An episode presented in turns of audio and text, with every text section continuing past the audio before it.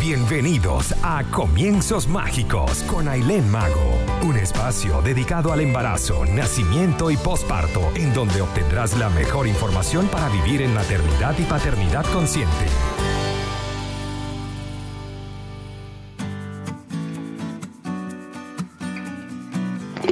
Hola, hola, feliz tarde en este jueves eh, de mucho frío.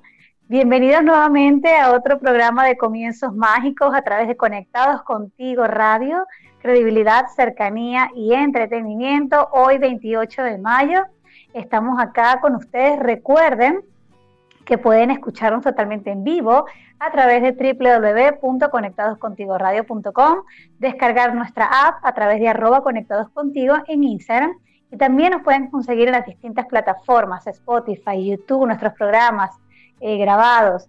También pueden dejar sus preguntas o comentarios al WhatsApp más 569 8598 3924. La dirección y producción general y controles está a cargo Maylin Naveda y por supuesto quien les habla hoy, Aileen Mago. Eh, encantada de tenerlos con ustedes acá. Otro jueves, otro encuentro para seguir aprendiendo. Em, Hoy el tema que, les traigo es bastante interesante. Muchas mamás tienen preguntas sobre este tema, porque bueno, ¿quién después de tener un bebé no desea dormir toda la noche, verdad? Pero la realidad es que, por supuesto, todos estos hábitos del sueño nos cambian y sobre todo tenemos que entender que es nuestro bebé el que pasa por distintos ciclos, que son los que hoy vamos a explorar, ¿ok? Para que más allá de, de ahora en adelante querer que nuestro bebé eh, tenga algún tipo de horario, por así decirlo, o básicamente conducir más lo que es su sueño nocturno, vamos a entenderlo mejor para saber qué puedo hacer y qué estrategias puedo aplicar para que mi bebé entonces pueda conciliar un mejor sueño, pero entendiendo que son bebés y que hay distintas etapas, que son evolutivas en ellos. Se me olvidó comentarles que estamos en este programa gracias a Buen Pan, que si te provoca un delicioso pan de guayaba o nuestro fantástico cachito tan divino, entonces corre a la cuenta de arroba buenpan.cl y consulta su servicio de delivery al más 56 936 780163. Y también estamos acá gracias a De Tentaciones PF, un rico dulce para celebrar una fecha especial o para complacer un antojo. Imagínense con este frío ya sea que sea una torta, un quesillo, un cottage o, galletas, todo esto y mucho más puedes conseguirlo a través de arroba de pf, ubícalos tanto en Instagram como en Facebook. Ahora sí, entonces vamos a darle eh, inicio al programa de hoy. Quiero comentarles que este programa sobre sueño infantil viene con bases de excelentes autores de libros, especialistas, como por menos del doctor Carlos González, quien es pediatra, conferencista, autor de libros, y la doctora Rosa Hoff, que es maestra, psicopedagoga infantil, psicóloga de Madrid, tanto el, doctor Carlos González como ella son de Madrid, autora de libros como Dormir sin lágrimas, Crianza respetuosa y mucho más. Así que todo lo que vamos a estar conversando hoy son los, básicamente los resúmenes de grandes especialistas, ¿ok?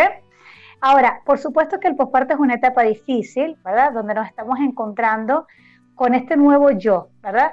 Hormonas, adaptaciones y ahora hay que sumarles pues la falta de sueño. Y es allí donde ya todo se vuelve un poco caótico, donde tenemos menos paciencia y esperamos resultados milagrosos, ¿no? Quiero comenzar básicamente con lo que es el método Spock, ya que es el doctor eh, el doctor Spock fue el, pionero en lo que fue esta metodología de conducir, de métodos para entrenar el sueño de tu bebé en los años 1950. Él fue el precursor de esta metodología y luego también se le unió lo que es el doctor Feber, que es americano. Eh, luego está también el método Stivil, es decir, de España. Es decir, que han habido distintos especialistas quienes han tratado de entrenar el sueño de nuestros niños cosa que está muy alejada, pero muy alejada de la realidad. Y para eso vamos a explorar lo que son los ciclos del sueño en nuestro bebé, para entender de qué etapa a qué etapa hay cosas que no puedo cambiar definitivamente y que debo esperar que maduren y evolucionen. De 0 a 6 meses es caótico, no hay orden, puede variar muchísimo, tanto de día como de noche, e incluso, oiganlo bien, hasta no dormir. ¿Ok? Es muy más que a veces dicen, wow, es que se para cada una hora, se para cada dos horas, o en 24 horas siempre se despierta dos horas, hasta cada dos horas. No hay, Eileen, un, un espacio que me deje de unas tres o cuatro horas dormir corrido. Eso es normal, mamás, de 0 a 6 meses, ¿ok? Ahora, en bebés, hasta 10 despertares nocturnos son normales, ¿ok? Hasta 10 despertares nocturnos. Así que créeme que si estás pasando una noche difícil y estás dentro de este porcentaje, también es normal, mamá, y todo está bien en tu bebé, ¿ok? En las primeras semanas de vida, debe ser un mínimo de 8 a 12 tomas en 24 horas, eso lo hemos, hablado con respecto a la lactancia, así que obvio hay que estar pendiente allí de las tomas de comida, ¿verdad? Ahora, los 7 meses en promedio es cuando se organiza un poco más el sueño, se preparan para dormir un poco más en la noche y menos durante el día, entonces empiezan a lo que es acortar sus siestas. Ahora fíjense algo bien interesante. El 81% de los bebés menores de 18 meses presentan interrupciones del sueño nocturno. 81% de los bebés menores de 18 meses presentan interrupciones del sueño nocturno, un número bastante importante. Según la National Sleep Foundation, considera que un niño durmió toda la noche si pasa 5 horas corridas durmiendo pero para nosotros deben ser ocho y es desde allí donde comienza esta discrepancia en las estadísticas de qué es dormir corrido o un poco más completo en la noche para algunos, ¿ok? Así que le traemos como una pequeña estadística de lo que son los promedios de cuánto debería dormir tu bebé. Así que de 0 a 2 meses duermen de 12 a 16 horas. Todo esto en formato de 24 horas, ¿ok? Entonces un bebé de 0 a 2 meses debe dormir unas 12 a 16 horas en promedio. De 3 a 6 meses duermen de 10 a 15 horas. De 6 a 9 meses duermen de 11 a 14 horas. De 8 a 18 meses duermen de 10 a 13 horas. Desde los 19 a 36 meses duermen de 9.5 a 12 horas. De 3 a 4 años duermen de 8 a 12 horas. Y de 4 a 6 años duermen de 8 a 11 horas. Entonces, eh, los niños de un año y medio ya pierden lo que es, estipula que te pierden ya lo que es la siesta de la mañana para poder alcanzar así hacia los tres o cuatro años. También, es decir, de un año y medio, de un año a un año y medio, pierden la siesta de la mañana. Y cuando alcanzan los tres o cuatro años, ya pierden también la siesta de la noche, ¿ok? La de la tarde, perdón, para entonces prepararse y dormir mejor, pero que es toda la noche, ¿ok? Ahora, estos especialistas nos hablan de la importancia de estar totalmente en contra de estos métodos como Stevie, Spock, etcétera, porque básicamente va en contra de lo que es dejar a un niño llorar. ¿Y qué pasa cuando yo dejo entonces a mi hijo llorar? Producen ellos excesos de cortisol, ¿ok? Liberado por situación prolongada de estrés, ¿ok? Esto mata neuronas, lo que ocasiona daños en su memoria, atención y concentración. Estas funciones las van perdiendo, entonces estaríamos hablando de que una parte física que, que daña al niño y además la parte, por supuesto, emocional que también estamos dañando. Entonces, obviamente estos grandes especialistas como la doctora Rosa Hope y el doctor Carlos González están totalmente en contra sobre estos libros que hablan de eh, básicamente mm, ponerle patrones de sueño al bebé o entrenar el sueño del bebé, porque hay que entender que muchos de ellos son procesos fisiológicos que no se pueden eh, entrenar, por así decirlo. Ahora, las patologías. Hay patologías en el sueño, existen interrupciones del sueño, eh, sí por enfermedades, ¿ok? Eh, es decir, niños que padecen de acneas, de amigdalitis, ¿ok? Los padres deben revisar si un bebé que está teniendo varias interrupciones nocturnas, estas pueden ser las causas y ya si son, pues arreglarla por lo que es la parte médica, ¿ok? Para que eh, ya esto no sea el problema por lo que tu hijo probablemente se esté despertando mucho en las noches. Ahora, también está lo que son las pesadillas, ¿ok? Se soñó algo feo, se despierta llorando o agitado, generalmente esto ocurre en la fase REM, es decir, cuando estamos en sueño liviano, que somos capaces de acordarnos, nos calmamos y seguimos durmiendo. Esto es lo que se, desencadena como pesadillas, ¿ok? Así que vámonos ya a la primera pausa del día de hoy en, este programa Sueño Infantil y ya venimos con terrores nocturnos, respondiendo dudas también que me dejaron en el Instagram, así que ya venimos con muchísimo más. Estamos de regreso con este fantástico tema sueño infantil, un tema que definitivamente pone a muchas mamás y a muchos papás en situaciones a veces de estrés, ¿ok? Recuerden que pueden dejar sus comentarios o preguntas a través de nuestra app Conectados Contigo Radio, descargado a través de Google Play, vía WhatsApp al más 569, 8, perdón, sí, más 569-859-83924 y a través de, también de nuestras redes sociales Comienzos Mágicos, tanto en Instagram como en Facebook. Seguimos entonces con este fantástico tema. Ahora estábamos hablando como de las distintas eh, problemas también que puede pasar con el sueño de nuestro bebé. El tema es las patologías. Recuerden que puede haber interrupciones del sueño por enfermedades, es decir, enfermedades respiratorias. Y hay que pues cuidar y que nuestro hijo no esté padeciendo de alguna de ellas y sea esto entonces lo que le está ocasionando problemas para dormir, ¿ok? Pero también están las pesadillas, es decir, se soñó algo feo, se despierta llorando o agitado, generalmente esto ocurre en la fase REM, como le estaba comentando, que es un sueño liviano, en donde somos capaces de acordarnos, nos calmamos y seguimos durmiendo. Pero hay algo que se llama terror nocturno, ¿ok? El terror nocturno, este ocurre en una fase profunda y es cuando la mente está dormida, pero el cuerpo está activo. Entonces se levanta hablando, pegando gritos, caminan, se sientan y los ves a veces hasta con ojos abiertos y todo, pero realmente están dormidos, ¿ok? Esto no quiere decir que le están pasando mal. Creo que es una de las cosas que más les preocupa a los papás, pues realmente están bastante dormidos a nivel mental, pero sí está asociado a exceso de cansancio físico o emocional. Por ende, al corregir esto debe haber una mejoría, pero no se puede hacer nada más. Solo el estar pendientes, por supuesto, de que el niño no se lesione, se debe de seguir la corriente y tratar de volverlo a la cama con tranquilidad, ¿ok? Despertarlo se puede, ¿ok? Y se acabaría todo. No es contraproducente, pero realmente es muy difícil lograrlo porque, como lo repetimos, están en una fase muy profunda y además no admite el contacto, ¿ok? Otra pregunta también que hay a veces sobre el terror nocturno es, ¿tiene tiempo para que desaparezca? Sí. Si no hay antecedentes en la familia, sí. Y si hay antecedentes, este terror nocturno, estos padecimientos del terror nocturno pueden a veces llegar hasta la adultez, ¿ok? Ahora, del 25 al 30% de los niños de 0 a 5 años han experimentado al menos un terror nocturno, ¿ok? Pero a partir de los 5 años ya se van por completo.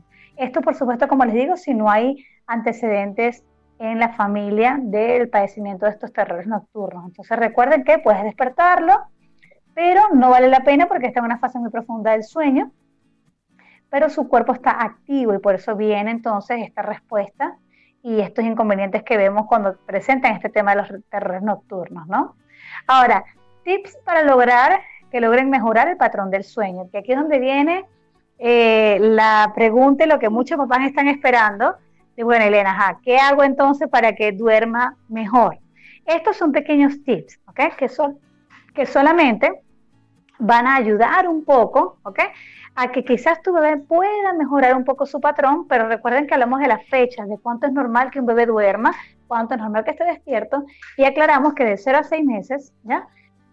Puede ser totalmente irregular y hasta casi de no dormir, El primer tip importante sería diferenciar lo que es el día de la noche. Generalmente hacen muchas siestas durante el día, pero si lo hacen debe ser en un lugar tranquilo y cálido con poca luz porque si no lo hacen así, entonces no descansan bien y estarán cansados para la noche y eso y eso hace que no consigan un sueño profundo porque quedan muy irritables. Fíjense que siempre pensamos que la idea durante el día es que le esté sometido a luz clara, a que mm, escuche los sonidos típicos y ojo, si el bebé se queda dormido y lo quieres dejar allí no hay ningún problema.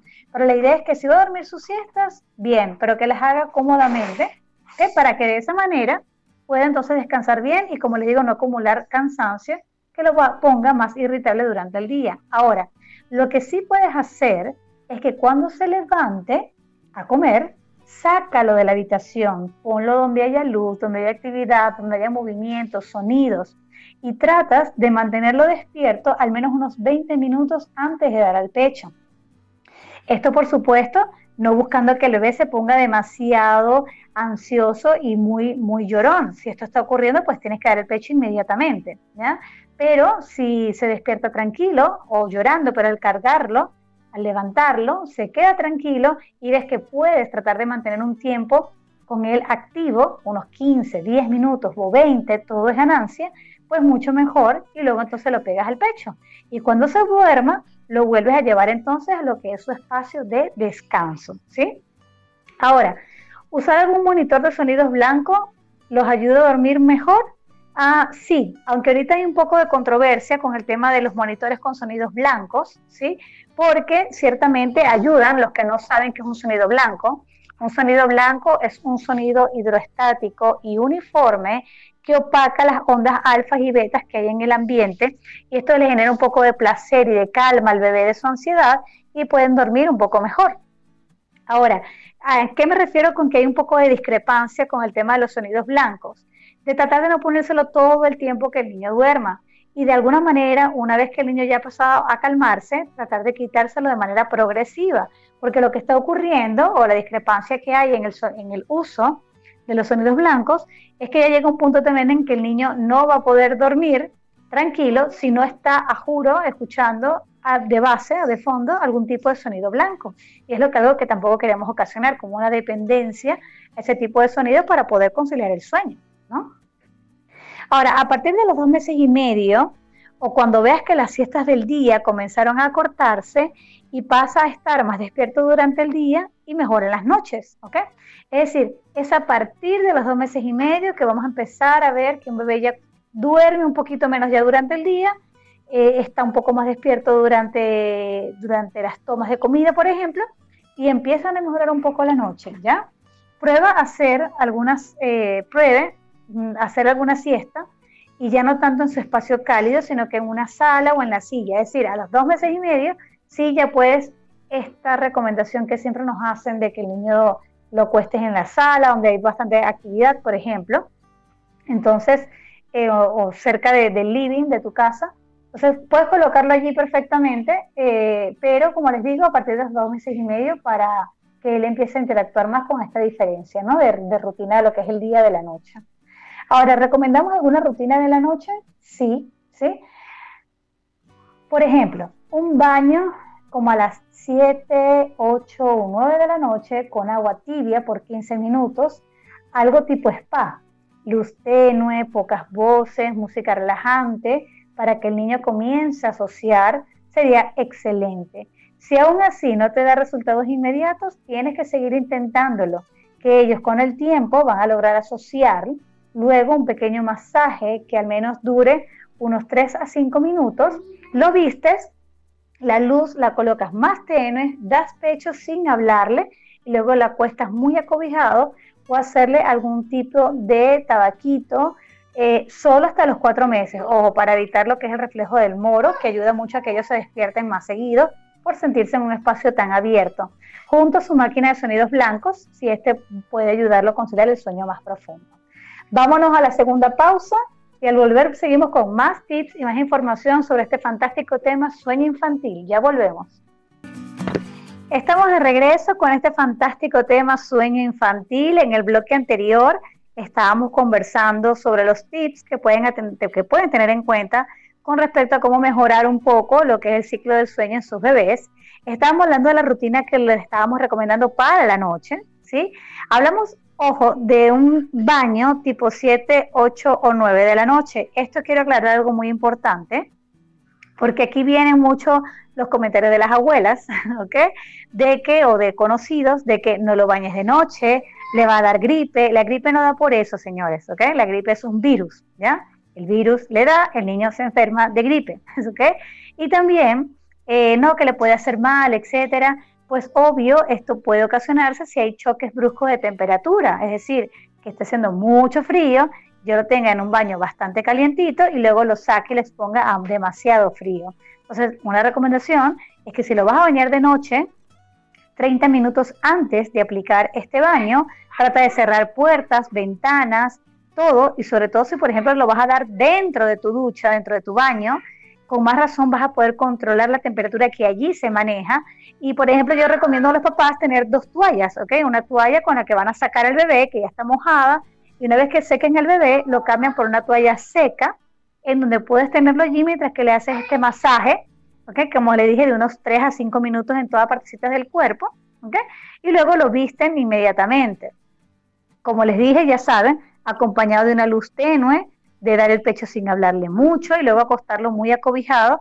Y recuerden, como les dije, hacer esta especie de tabaquito, como les dije, solo hasta los cuatro meses, ojo, para evitar lo que es el reflejo de moro, que como les dije, esto tiende a despertarlos bastante seguidos, ¿sí? Junto con su máquina de sonidos blancos, si es lo que has decidido aplicar y ves que le ha resultado a tu bebé. Ahora, hay que despertarlos para que coman y aplicarles rutina de alimentación el primer mes deben de despertarlo para comer, ¿sí? No más de tres horas, ¿sí? Tiene que comer mínimo cada tres horas un bebé que está durante el primer mes para evitar riesgos de, hipoglicemia y que recuperen, por supuesto, su peso de nacimiento. Ahora, ya después pasado este tiempo, tu bebé no registra problemas con el peso, ya aumentó perfecto, eh, ya no hay riesgo de hipoglicemia ni nada de esto, ya la lactancia debes de dejarlo, por supuesto, a libre demanda, ¿ok? Entonces ya no debes despertarlo para comer, pero durante el día sí trata de estar pendiente de darle comida cada dos horas como mínimo, ¿ok? Para que se vaya alimentando bien durante lo que es todo el día y en la noche no tenga tanta ansiedad o hambre acumulada por no haber comido lo necesario durante el día, ¿sí? Ahora, si se despierta en la madrugada lo saco o le doy, y le doy pecho. Fíjate, si ya tiene una sola levantada en la noche, esto estamos hablando cuando es un bebé un poco más grande, ¿ya? Pero si ya tiene una sola levantada, y digo más grande, eh, por ejemplo, ya a los cuatro meses, cinco meses, ¿no? Entonces, si ya tiene una sola levantada, que es en la noche, poco a poco va y vas a ir probando en donde miras a ver si solo arrullándolo em, puede funcionarte si está, por ejemplo, con, chupetes, también puedes, puedes mm, eh, probar colocándoselo, que muchas veces nada más con una pequeña succión ya logran conciliar y conectar nuevamente sus sueños y luego se les despega, ¿ok?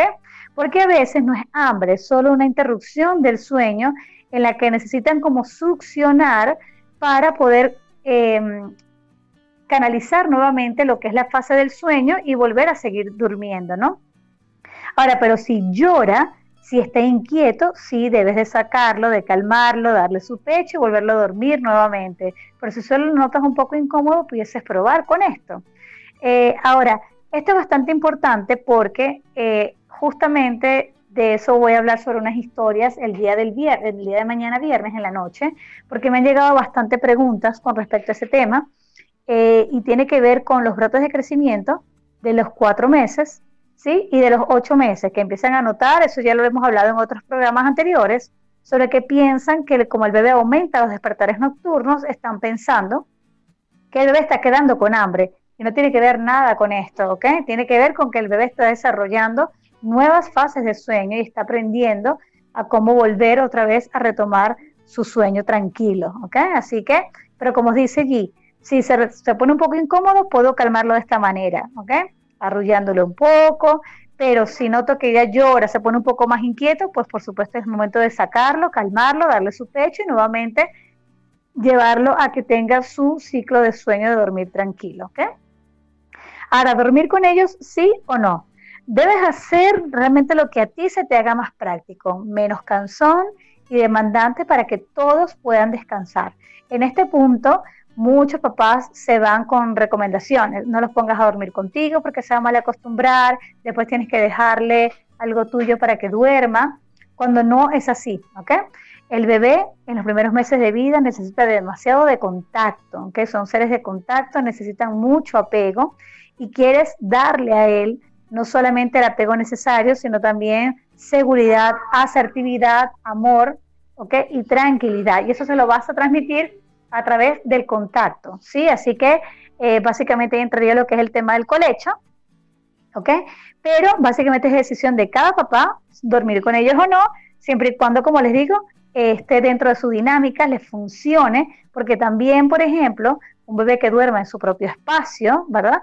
Pero esté dando pecho, ¿verdad? A libre demanda, eh, es más cansón, es más agotador sentarte o buscarlo en su cuarto o en su cuna, sentarte, darle pecho, volverlo a acostar, luego a las dos horas otra vez tienes que buscarlo. O tienes que buscarlo que se te haga más práctico, como les digo, para que puedan descansar todos, ¿sí? Hasta los tres meses no hay ningún problema en que se mala costumbre, entre comillas, detesto mucho ese término en los niños, pero que no sea que se mala costumbre básicamente por, por dormir contigo, ¿ok? Estamos queriendo dar un mensaje diferente, es no tienes que tener ansiedad, no tienes que ponerte preocupado, porque aquí estamos papá y mamá para ti, ¿sí? Ahora, ¿duermen mejor? La pregunta de las, de las mil lochas, ¿duermen mejor los que consumen biberón versus pecho?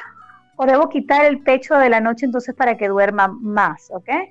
Esta pregunta la vamos a responder en el último bloque, así que vamos a ir a una pausa musical y aquí vamos a responder esta gran pregunta que ha sido de mucho debate en los papás sobre el tema de la lactancia y creer que esta es la culpable de que el bebé no duerma bien toda la noche. Así que ya venimos. Estamos de regreso en la última parte de este programa sobre sueño infantil. Estábamos hablando sobre las recomendaciones y los tips dejados para los papás para, este, para mejorar un poco lo que es el sueño de sus bebés. Y dejamos una, una interrogante bastante interesante que pues muchos papás seguramente se lo están visualizando, lo están imaginando, y es de que si duerme mejor un bebé que consume biberón o mamadera versus el que consume pecho, y si consume pecho, pues debo de quitárselo para que duerma más. Totalmente no, no y no. No se debe de quitar o suspender la lactancia materna, sobre todo en la noche, para que el bebé duerma, entre comillas, más porque esto no sucede de esta manera, ¿sí? A un bebé que toma biberón también puede despertarse igual en las noches, ¿sí? No hay una relación de que uno haga que el bebé duerma más que el otro, ¿ok? Por lo que les dije que los bebés pasan por ciclos del sueño, cuando tienen los cuatro meses y cuando tienen ocho meses en que están aprendiendo a entrelazar. Un ejemplo bastante sencillo es, por ejemplo, que nosotros los adultos tenemos cuatro fases del sueño desarrolladas despierto, ligero, REM y profundo. ¿sí? Un bebé solamente tiene dos, ¿ok? Despierto y profundo. Entonces, nosotros cuando estamos dormidos, ¿ok? Y estamos tratando de conciliar el sueño, de repente si estamos dormidos ya profundo, pero eh, nos da ganas de ir al baño, ¿ok? O sentimos un ruido, ¿ok? Nos despierta al ver que que puedo ir al baño o voy al baño inclusive y luego me vuelvo a acostar o si siento un ruido, veo que no es nada, tengo la capacidad de volver a cerrar mis ojos y entrelazar nuevamente la fase de sueño con la que tenía y seguir durmiendo. Un bebé no puede hacer esto. Un bebé se despierta apenas siente algo mínimo, se despierta y necesita la succión para poder conciliar entonces la otra fase de sueño y conectar. No tiene esa facilidad tan madura, que tenemos nosotros, no la tienen ellos, ¿ok? Así que si además también piensan que un bebé que consume biberón en la noche es más beneficioso porque va a ayudar a que, duerma mejor, les hago esta pregunta. Los grandes libros sobre sueño infantil, ¿ok? No son desarrollados solo para los que toman pecho, ¿ya? Sino las personas que escriben estos libros para mejorar el sueño infantil eh, no venderían casi libros, ¿ok? Porque serían entonces los libros que nada más buscarían las, mamás que solo dan pecho. Y la realidad es que escriben libros para un universo totalmente diferente, eh, para los que dan biberón como para los que dan pecho, ¿ok? Por ende, como decía allí, de 0 a 6 meses, no se puede eh, condenar que un bebé duerma poco porque está con el pecho. Además que es súper importante que el bebé se mantenga consumiendo pecho en la noche porque el pecho consumido desde las 2 de la mañana hasta las 5 de la mañana, que tu bebé haga una sola toma, por lo menos en ese lapso de, horas, o de 2 de la mañana o a las 5 de la mañana, entre esas horas, que haga una toma, va a ayudar muchísimo a mantener tu producción y tus niveles de prolactina altos. Así que no se debe quitar una toma, ni dar fórmulas en las noches,